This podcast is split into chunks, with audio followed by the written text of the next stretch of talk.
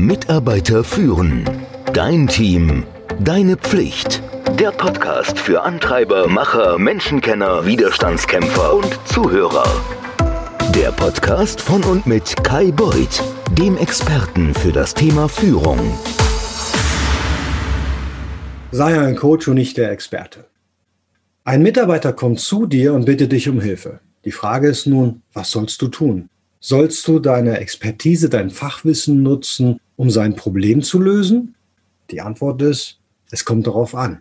Manchmal solltest du genau das tun, Unterstützung anbieten, deine Erfahrung mit deinem Mitarbeiter teilen, ihm die Türen öffnen, Hindernisse beseitigen. Aber dann sind da die anderen Fälle, wenn es am wenigsten effektiv ist, Ratschläge zu ergeben. Das ist der Zeitpunkt, wenn es keine gute Idee ist, deinem Mitarbeiter zu sagen, was sie tun sollen. Dann können sie sich nämlich nicht entwickeln und dann solltest du Coach statt Experte sein. Du solltest jetzt sozusagen Gedankenpartner sein, ja, und zwar Gedankenpartner deines Teams oder deines Mitarbeiters. Du sollst ihnen helfen, über das Problem nachzudenken, aber du darfst ihnen unter gar keinen Umständen dabei helfen, das Problem zu lösen. Unser Verstand ist mit alten Überzeugungen und irrationalen Ideen gefüllt das sabotiert unseren Fortschritt. Wir müssen diese alten Überzeugungen und Informationen und alles, was wir so haben, über Bord schmeißen. Das Erlernte, was veraltet ist, das müssen wir verwerfen, denn das ist die einzige Möglichkeit, neue Lösungen zu entdecken. Und gesagt zu bekommen, was zu tun ist, das funktioniert dann halt nicht. Unser Gehirn reagiert fundamental anders, wenn wir gesagt bekommen, was zu tun, als wenn wir selber die Lösung suchen und finden. Wenn wir Informationen von unserer Führungskraft oder einem Kollegen erhalten, dann wird nämlich nur das Kurzzeitgedächtnis aktiviert. Wenn das Problem dann gelöst ist und wir mit anderen Aufgaben, Herausforderungen oder was auch immer bombardiert werden, dann verzerren diese Informationen in unserem Verstand, die verschwinden einfach. Und nachts, wenn wir schlafen, das weißt du ja wahrscheinlich, dann sortiert unser Gehirn die wichtigsten Erkenntnisse des Tages und es verwirft den Rest. Diese Funktion, also Nacht schlafen, schafft Effizienz, bedeutet aber, dass wir jeden Tag etwas vergessen. Wir aktivieren, wenn wir selber eine Idee generieren, einen anderen Teil des Gehirns. Ja, das ist der, der mit dem Langzeitgedächtnis.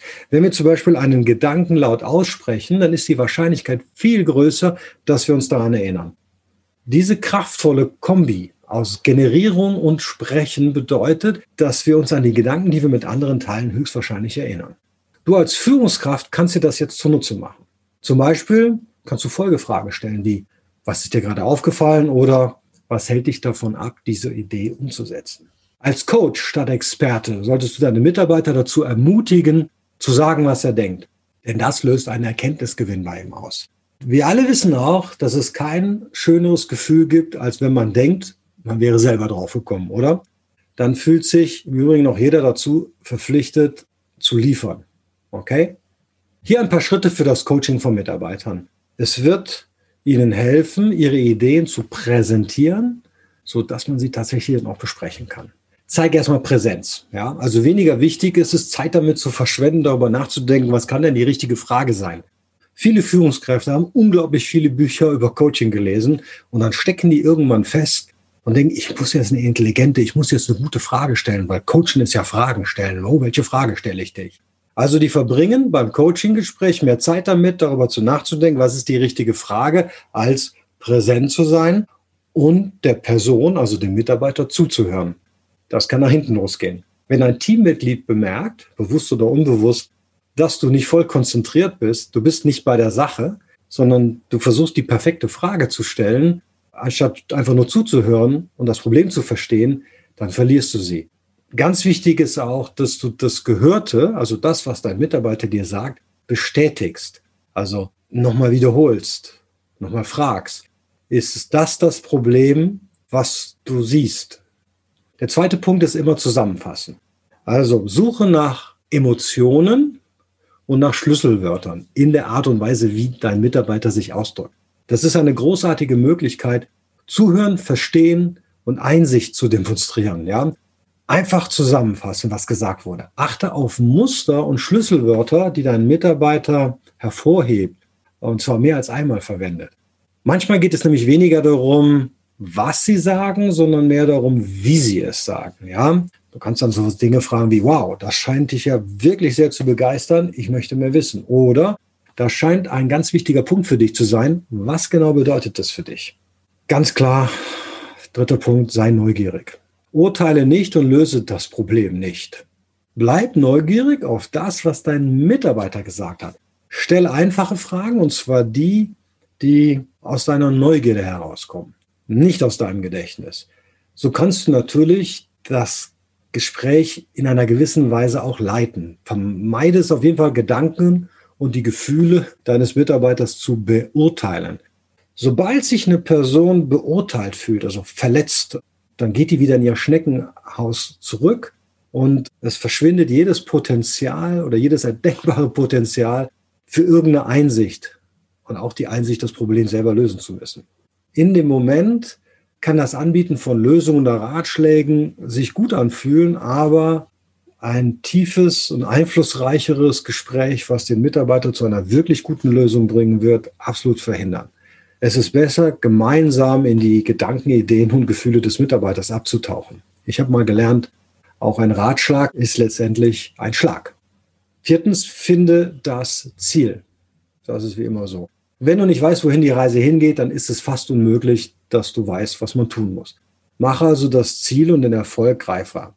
Es geht darum, was dein Mitarbeiter will und nicht um das, was er gerade nicht hat. Frage, wie würde es aussehen, wenn du es anders machen würdest? Oder wie sieht der Idealzustand aus? Hilft deinem Mitarbeiter eine Vision zu entwickeln, wo er denn eigentlich hin will? Wenn du und dein Mitarbeiter ein Bild davon haben, wie das Problem gelöst werden kann oder was das Zielszenario ist, dann kann man erst gemeinsam darauf hinarbeiten, was dabei rauskommt. Und das Letzte ist üben, üben, üben. Ich erinnere mich an eine ganz quälende Session, die ich mal mit einem verzweifelten, aufgelösten Mitarbeiter in meinem Büro gehabt habe. Der wusste einfach nicht mehr weiter und ich hätte die Lösung parat gehabt, aber das hätte uns allen nicht geholfen. Ich habe mich also ans Whiteboard gestellt und habe fragend aufgeschrieben, was der Mitarbeiter mir gesagt hat, was er tun soll, wo er stecken bleibt, warum das nicht weitergeht.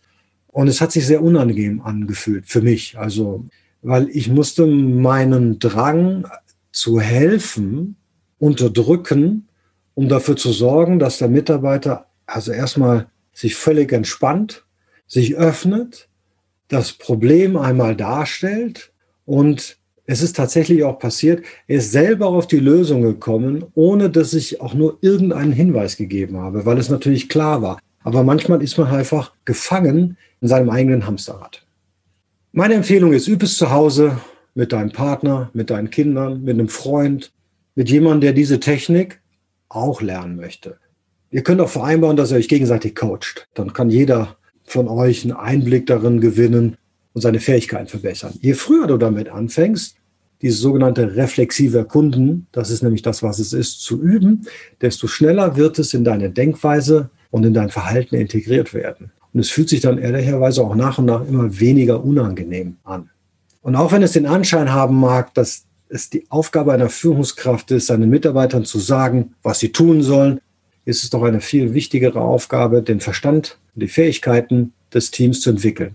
Wenn wir unser Fachwissen, unsere Erfahrung, unser Bedürfnis, uns wichtig zu fühlen, beiseite lassen und stattdessen reflexive Erkundungstechniken anwenden können, wenn Mitarbeiter mit Problemen an uns herantreten, können wir sie dazu bringen, ihre Gedanken und Verhaltensweisen selbstständig zu ändern.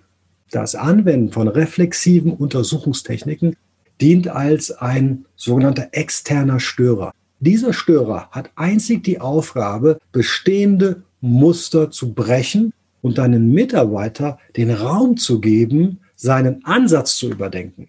Wenn wir unseren Mitarbeiter wirklich helfen wollen, sich selbst zu verwirklichen, dann müssen wir aufhören, der Experte sein zu wollen. Es geht darum, dass du besser Coach statt Experte sein musst. Mitarbeiter führen. Dein Team. Deine Pflicht. Der Podcast für Antreiber, Macher, Menschenkenner, Widerstandskämpfer und Zuhörer. Der Podcast von und mit Kai Beuth, dem Experten für das Thema Führung.